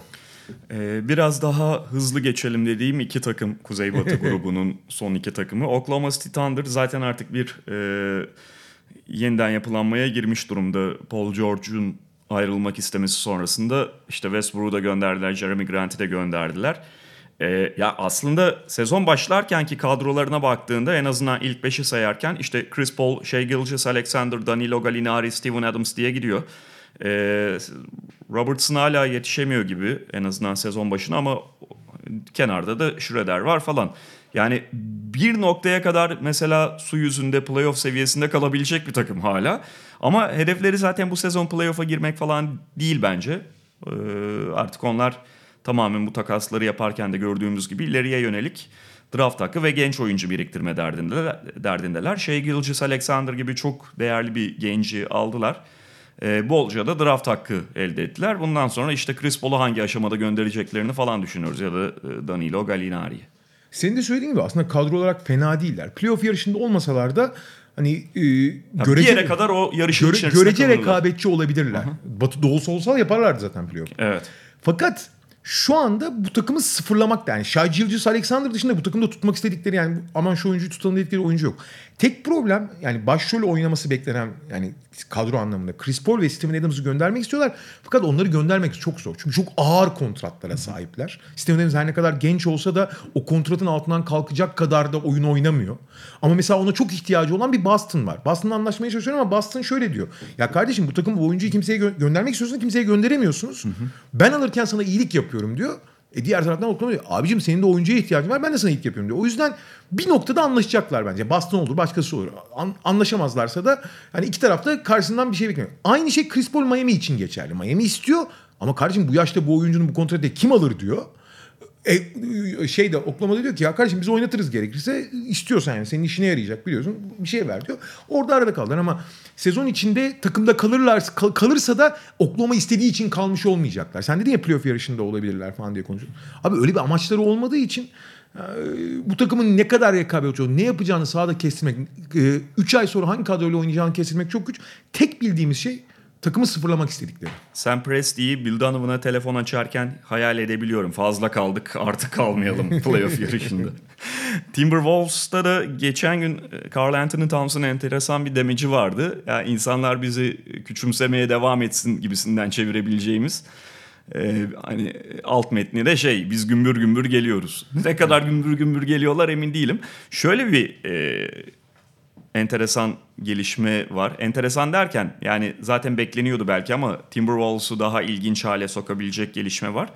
E, Carl Anthony Towns'u hep Taj Gibson'la falan izliyorduk bundan önceki dönemde. E, artık onu net 5 numaraya koyup etrafında daha alanı açacak, sahayı açacak tipte bir 5 ile oynatacaklar gibi. Robert Covington'ı 4 oynatıyorlar, Towns'u 5 oynatıyorlar ve çok daha şutör bir takım oluştu ama Timberwolves'un geçen sezonlarda da onları aşağıda tutan savunma problemleri baki. Ve rekabetçilik problemleri abi. Yani Jeff Teague ve Andrew Wiggins'in olduğu bir ortamda abi rekabetçi, yüksek motorlu, devamlı. Benim hep söylediğim bir laf var ya abi oynamak için oynamakla kazanmak için oynamak farklı şeyler. Hı hı. Bu takımda çok oynamak için oynayan oyuncu hatta oynamaya mecbur olduğu için para kazandığı için oynayan oyuncu var abi. Başta Andrew Wiggins olmak üzere. Şimdi bu yüzden de iyi bir günlerine hava yakaladıkları bir günde hakikaten çok ekstra performanslar gösterebilirler ama bunu 82 maçlık periyotta yaymalarına falan imkan Şöyle bir gün gidip abi şeyi yenip Lakers'ı yenip içeride sonraki gün er, ertesi gün Atlanta'ya yenilebilirler ve bu hiç şaşırtıcı olmaz yani. Ve bu şekilde de 82 maç gidemezsin abi bir yere kadar gidersin yani. Ve e, ama şöyle bir nokta var. Abi Covington ve Josh Okagi geçen sezon öne çıkan oyuncu. Tamam hücumda bir sürü problemi olsa da o yırtıcılığı e, takımın havasını değiştirmek istiyorlarsa eğer Andrew Wiggins'i ve Jeff Teague'i ana rol değil niş rollerde kullanmaya başlarsa biraz hava takımın havası değiştirirse başka bir atmosfere girebilirler.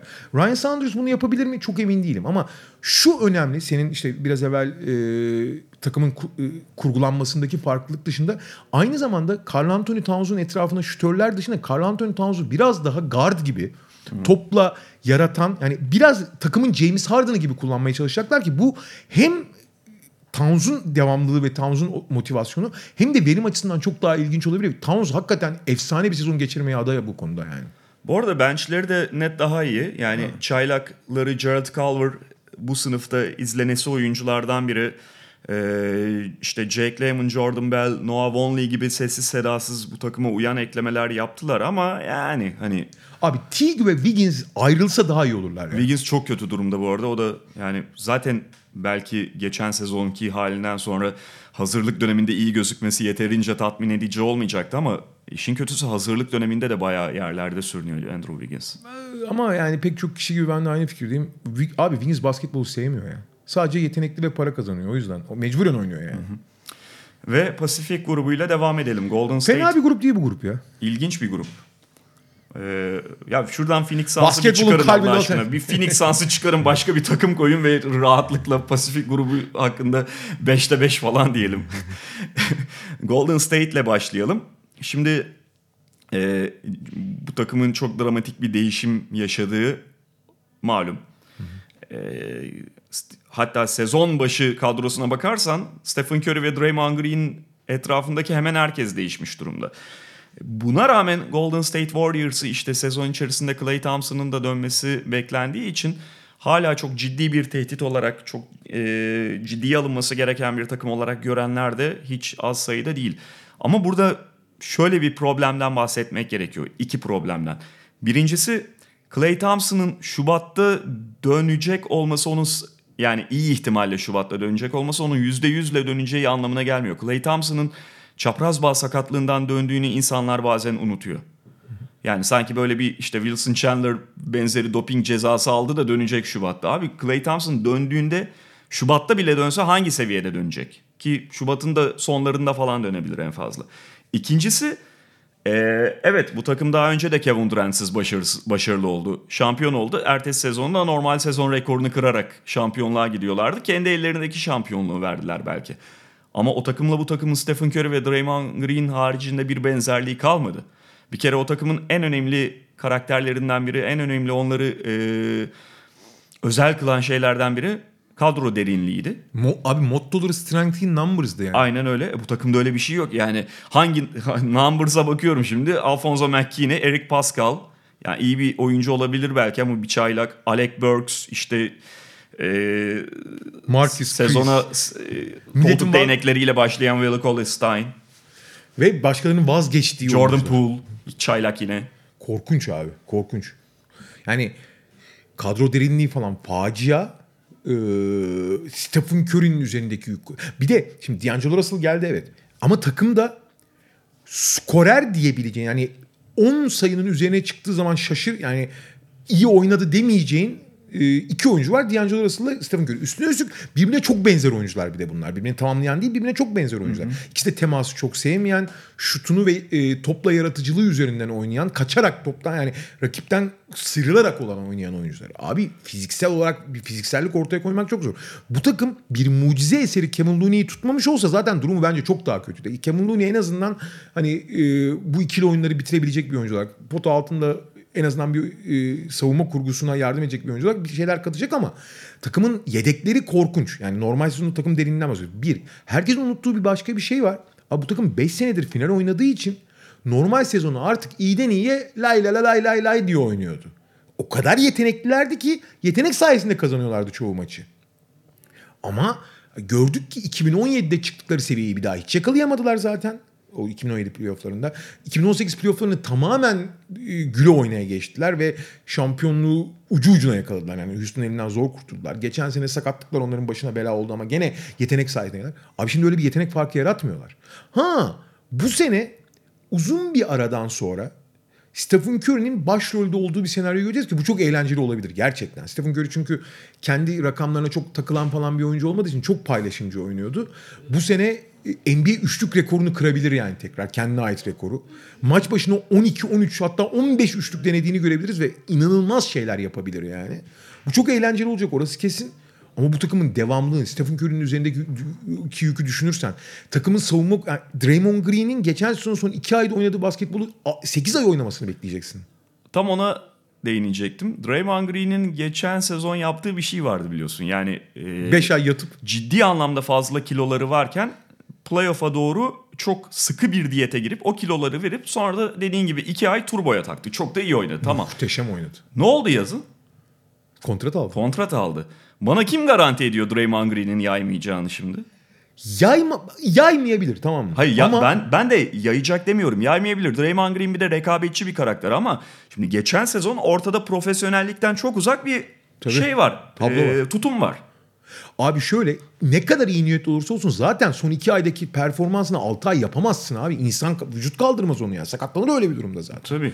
Ben o yüzden e, artı bu takım o playoff temposunu yani 6 ay lay lay lom oynayıp sonra işi sıkma şeyine çok alışmıştı. Oradan çıkmaları da çok kolay. Stephen Curry'nin ben müthiş bir sezon geçireceğini düşünüyorum geçirmesini ama bu yetmeyecek abi bence.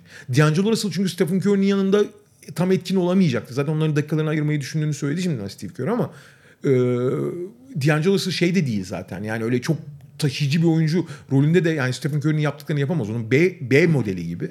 Ee, çok zorlanacaklar. Yine fena olmayacaklardır ama ben playoff'a girme yani playoff yarışında olacaklar ama girememe ihtimallerini görüyorum gayet net. Takım derinliği zaten ligin en sığ takımı olabilir. Evet. Eğer Jordan Poole'dan işte Eric Pascal'dan çok e, acayip şeyler çıkmazsa. Yazın en az iki yıldız sözünü tutan bir başkana ve bir kulübe geçiyoruz. Los Angeles Clippers, Kawhi Leonard ve Paul George aynı uçakta. Yani aynı uçakta geldiler. Hatta yolda Ka- Kawhi Leonard aldı onu. Burada da artık sıra taraftarda yani. New Orleans için söylediklerimizi onlar için de söyleyebiliriz. Artık kombine 1, e, forma 2 alınacak lisanslı ürün. E, ya sezon başı gördüğüm kadarıyla büyük çoğunluğun bir numaralı adayı. E, şöyle bir şey var bunu galiba geçen programda da konuşmuştuk. Bu sezonu zaten özel kılan ve daha çekici kılan e, Golden State'in geç, geçtiğimiz sezonlarda olduğu gibi diğerlerinden net ayrılan bir takımın olmaması. Clippers'ta bir numaralı, genelin bir numaralı favorisi olabilir ama e, diğerlerinden çok ayrılan bir takım değil. Bir kere her şampiyonluk adayının net bir zayıflığı var bizim de takımlarda değinmeye çalıştığımız gibi. E, ama hem Kawhi Leonard, Paul George'un birbirine uyumu hem kadro derinliği açısından Clippers hakikaten işte diğer işte şampiyonluk adaylarına Milwaukee'ye ne bileyim Philadelphia'ya, Lakers'a, Denver'a, Houston'a kıyasla baktığında daha az sorunlu gözüküyor. Ee, Leonard'ın, George'un bireysel özelliklerinden, yeteneklerinden bahsetmeye gerek yok. Burada ben pası sana onlarla ilgili o işte sorunlardan bahseder. En azından kağıt üzerindeki sorunlardan bahsederek atayım. Ee, birincisi Paul George'un omuz sakatlığı. Yazın iki omuzdan da operasyon geçirmiş olması beraberinde belli bir e, sıkıntı getiriyor. Ve sezonun en az ilk 10 maçında oynayamayacak. İkincisi bütün bu transfer harekatının ve başarılı geçen yaz döneminin biraz kamufle ettiği bir şey var. Bu takımın pota altı yeterli değil. Özellikle yani e, belli eşleşmelerde eğer sezon içi bir takviye olmazsa onların e, zayıf karnı pota altı. Bu takımdaki ilgili bence tek soru işareti bu kanatların ne kadar sağlıklı oldu. Çünkü biliyorsun çok bahsedilmiyor ama Kawhi Leonard da bir önceki sezonu tamamen kaçırdı. Geçen sezon 23 maç oynatılmadı dinlensin ve playoff'un sonunda ayaklarını sürüye sürüye oynuyordu. Hı hı. O kas yani e, baldırdaki kas sakat rahatsızlıkları devam ediyordu yani. Hani sağlıklı değil Kawhi Leonard ve bunun ne kadar etkileyeceği belli. E, omuz dediğin şey dünyanın en belalı bölgesi. Tam bir tedavisi yok. Nasıl tedaviye cevap vereceği belli değil. Ama eğer bu yapı sağlıklı kalırsa abi oyunda en büyük farkı topla oynayan kanatlar yaratıyor artık. Abi bu oyuncular bunun en iyi örnekleri olduğu gibi aynı zamanda bu pozisyonun en iyi savunmacıları belki de tüm ligdeki. Rakibin kanatlarını pelç edip kendileri inanılmaz şeyler yapıyor. Ondan sonra tabii ki pot altı savunmanın direği aynı zamanda ve önemli. Önemsiz demiyorum. Ama bu kanatlarda yakalayacağın üstünlükle pot altındaki zayıflığı fazla fazla kompanse edebilirsin. Bir. İkincisi üst düzey takımların bir uyumdan, bir ahenkten bir şeyler üretmesi beklenir. Ve bu her zaman bir soru işareti ne kadar yapılacak.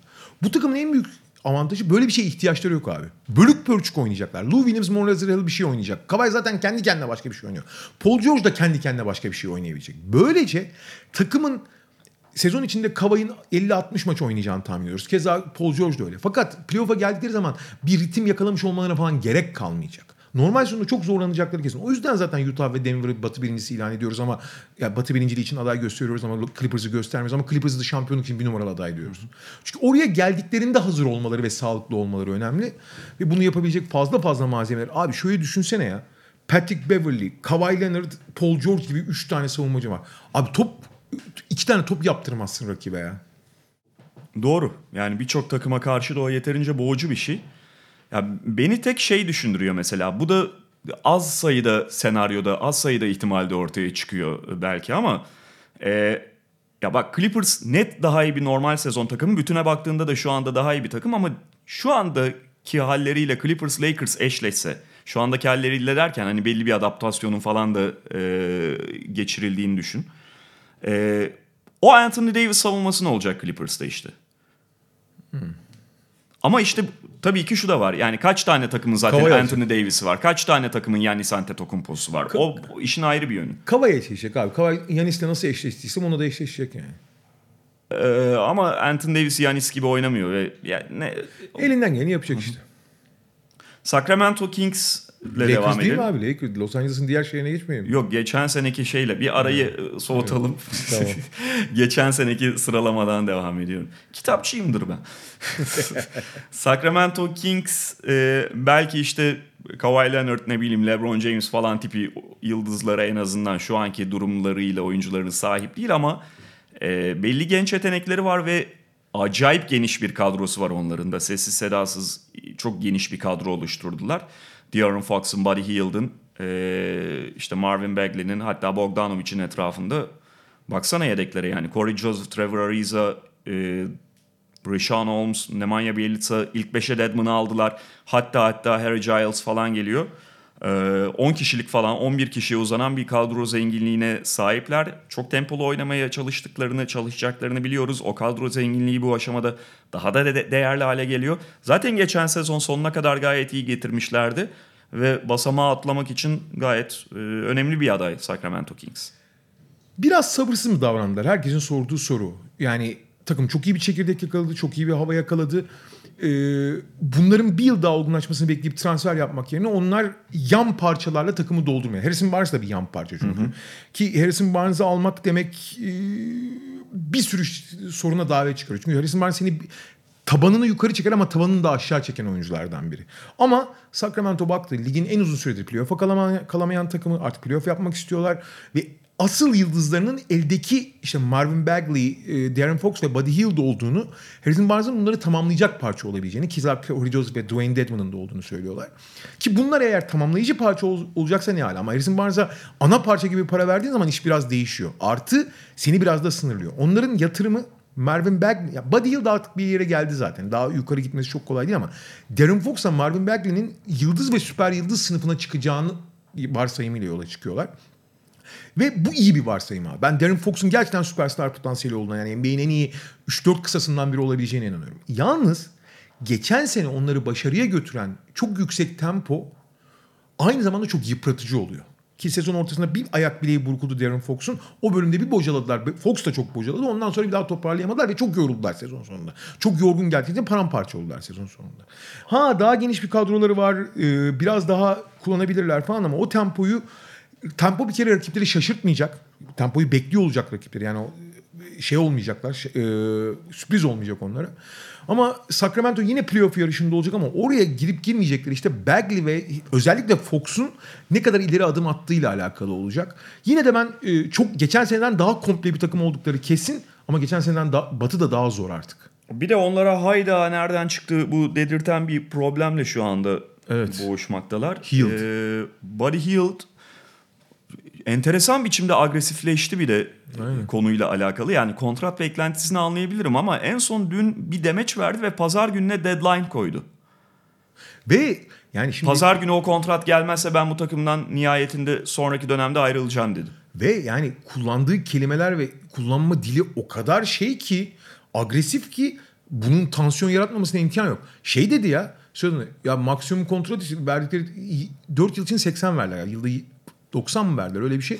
Ben maksimum kontrat istiyorum. Bakın ya gazetecilere diyor. Gazeteciler bakın son 10 yılda Sacramento'ya maksimum kontratla kim gelmiş ki ya falan. Bir hani bir taraftan Sacramento'yu küçümseyen bir taraftan böyle acayip e, bıçkınlık tavırlarda bulunan falan bayağı tatsız demeçler yani. Şey demeye getirdi resmen. Ulan zaten transfer piyasası hani free, free agent olarak bunları alamayacaksınız. Bana vereceksiniz siz o parayı demeye getirdi resmen. Benim gibisini zor bulursunuz falan Evet, getirdi ki hani zaten amacı ve söylemi belli ama bu, bu seçtiği kelimeler falan bayağı rahatsız edici oluyor yani. Ya Buddy Hield hani çok iyi bir şutör.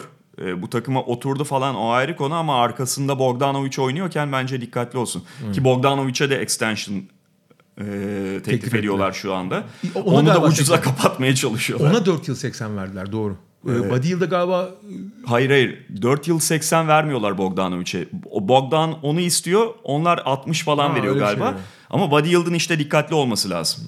Yani hele genel menajerim hangi ülkeden olduğunu falan da şöyle bir sakin kafayla göz önüne alıp çok dikkatli davranması artı lazım. maç sonunda Bogdan Bogdanovic çok önemli faktör. Kesin.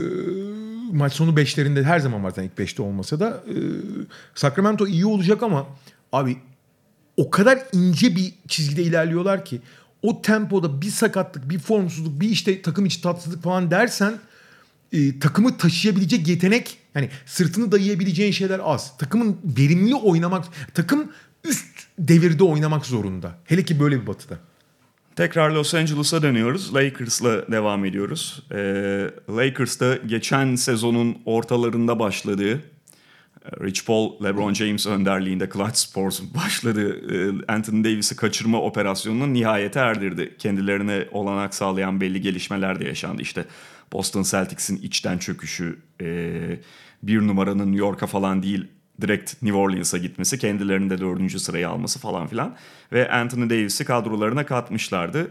Ee, zaten biz geçen sezonun sonunda onun için podcast yapmış ve değerlendirmiştik. Kawhi Leonard'ı da yanlarına getirmeyi 3 yıldız bir araya getirmeyi amaçladılar. Leonard'ı beklerken tabii ciddi anlamda vakit kaybettiler ve Leonard Clippers kararını açıkladıktan sonra ortada çok fazla oyuncu kalmamıştı. Hemen işte Danny Green, e, DeMarcus Cousins gibi bulabildiklerine saldırdılar. Bence çok da fena iş yapmıyorlardı o şartlar dahilinde. Yapmadılar yani öyle söyleyelim. Quinn Cook, e, tekrar imzalanan Kentavius Caldwell Pope, Jared Dudley vesaire. Burada bir ağır yara aldılar. O da DeMarcus Cousins'ın şeyi. E, Çapraz bağ. daha sezon başlamadan çapraz bağ sakatlığıyla sezonu kapatması. Şu yüzden şimdi DeMarcus Cousins'ı kalıp işte normal sezonda Davis'i 4 numara oynatma lüksünü sağlama ya da işte 5 numaralarla eşleşme, rebound falan gibi konularda Dwight Howard, JaVale McGee falan da kapatabilir. Ben o konuda çok da problem olduğunu düşünmüyorum. Ama Lakers'ın şöyle bir problemi var. LeBron James ve Anthony Davis üzerinde insanlar odaklanmışken bunu biraz kaçırıyorlar gibi.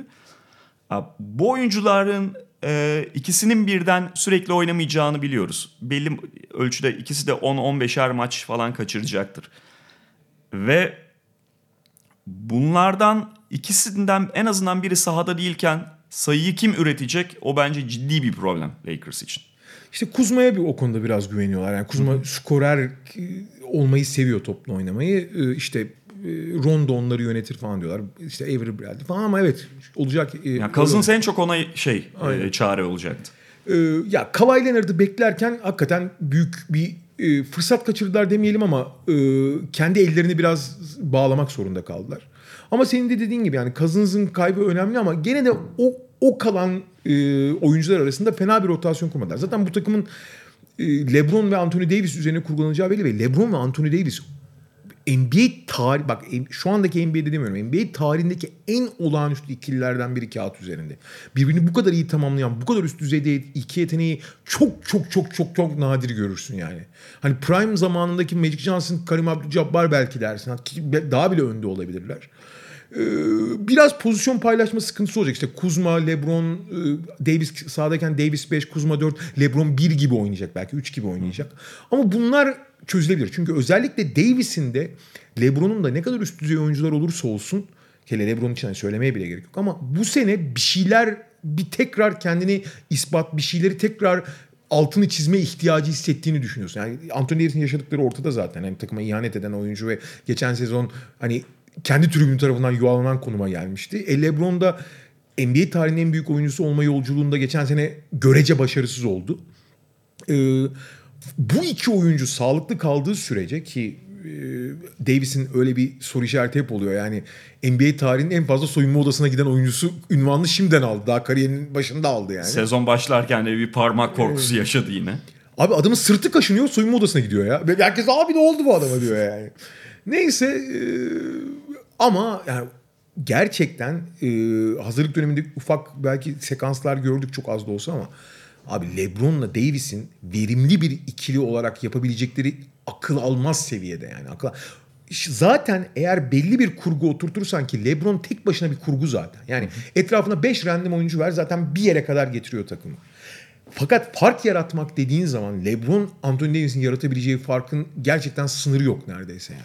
Ve şu da var. Geçen sene Rob Pelinka Magic Johnson ikilisi e, ya özel bir hıyarlıkla LeBron James'in etrafına ne şutörü oyun kurucu koymak lazım. Golden State'i Golden State'in oyunuyla yenemezsin gibi saçma sapan bir mantığın sonucunda takımın şut zaafını tamamen göz ardı edip garip garip Rondolar, Mondolar, Lance Stevenson'lar almışlardı. Ee, bu sene Magic Johnson yok zaten orada. Rob Pelinka aklı başında bir hareket, bir strateji izleyerek e, bol bol şütör doldurdu Bu arada etrafına. dikkat, dikkat çekeyim Troy Daniels inanılmaz bir şütör. abi. Tabii ama işte o da başka şeyleri çok az yapabildiği için belki rotasyonda ama geride kalır ama Danny Green'in zaten oyunun iki yönünü oynayabildiğini biliyoruz. Ee, eğer geçen sezonki o playoff düşüşünü atlatabilirse çok değerli. Avery Bradley söylendiği gibi Clippers'taki o son hali sakatlığıyla birlikte aldığı fazla kilolardan kaynaklıysa ki hazırlık döneminde daha iyi gözüküyor. Avery Bradley yine oraya LeBron etrafına dizilebilecek bir oyuncu. Keza Jared Dudley. Kent, Kentavius İyi Caldwell. gününde Kentavius Caldwell Pop. Ve şöyle bir şey var. Şimdi demin işte Davis'i 4 numara oynatmaktan bahsetmiştik ama playoff zamanı geldiğinde iş sıkıştığında Davis'in 5 oynayacağını zaten biliyoruz. Aynen. Buna o da zaten şey e, direnç Savun, göstermeyecektir. bazen savunmada LeBron da 5 oynayacak zaten. Öyle. Yani normalde LeBron, Kuzma, Davis olacak bu takımın front court'u. Ee, onlar var. Bir de tabii hani neyse sezon, içinde ona daha fazla değiniriz. Frank Vogel, Jason Kidd. Perde arkası tansiyonu. Abi belki de en büyük kriz noktası o olabilir. Yani Jason Kidd'in nasıl bir güç manyağı olduğunu, nasıl bir dalavereci olduğunu biliyoruz. Frank Vogel'ın altını kuyusunu kazmaya çalışacaktır ki en ufak bir krizde LeBron'un da bazen çok tuhaf reaksiyonları olabiliyor. Ama böyle bir dengede giriliyor. Ee, Ve sonuçta orada asıl patron zaten LeBron. Ee, Kid geri gelir LeBron'u bile şey yapmaya çalışır ama genelde onu müttefik olarak almaya çalışacaktır. İlginç şeyler bizi bekliyor ama orada patron LeBron olduğu için bunun takıma sirayetinin çok yüksek olacağını düşünmüyorum ben. Bu Vogel'ın işsiz kalma ihtimali yüksek olsa da. Kısaca Phoenix Suns'ı konuşarak bu bölümü noktalayalım. Ee, Phoenix Suns'ı da zaten kısaca konuşmak gerekiyor. Ee, Devin Booker ve DeAndre Ayton ilk bakışta yani gayet işte yetenekli, e, geliştirilebilir ve sizin önünüzdeki 10 yılı kapatabilecek tipte bir ikili. Biri uzun, biri kısa, iyi skorerler. E, Ayton'un fiziksel özellikleri vesaire. Ricky Rubio'yu yanlarına aldılar. Ricky Rubio e, özellikle bu takım içerisinde ve Ayton Booker'a servis yapma konusunda çok anlamı olan bir oyuncu.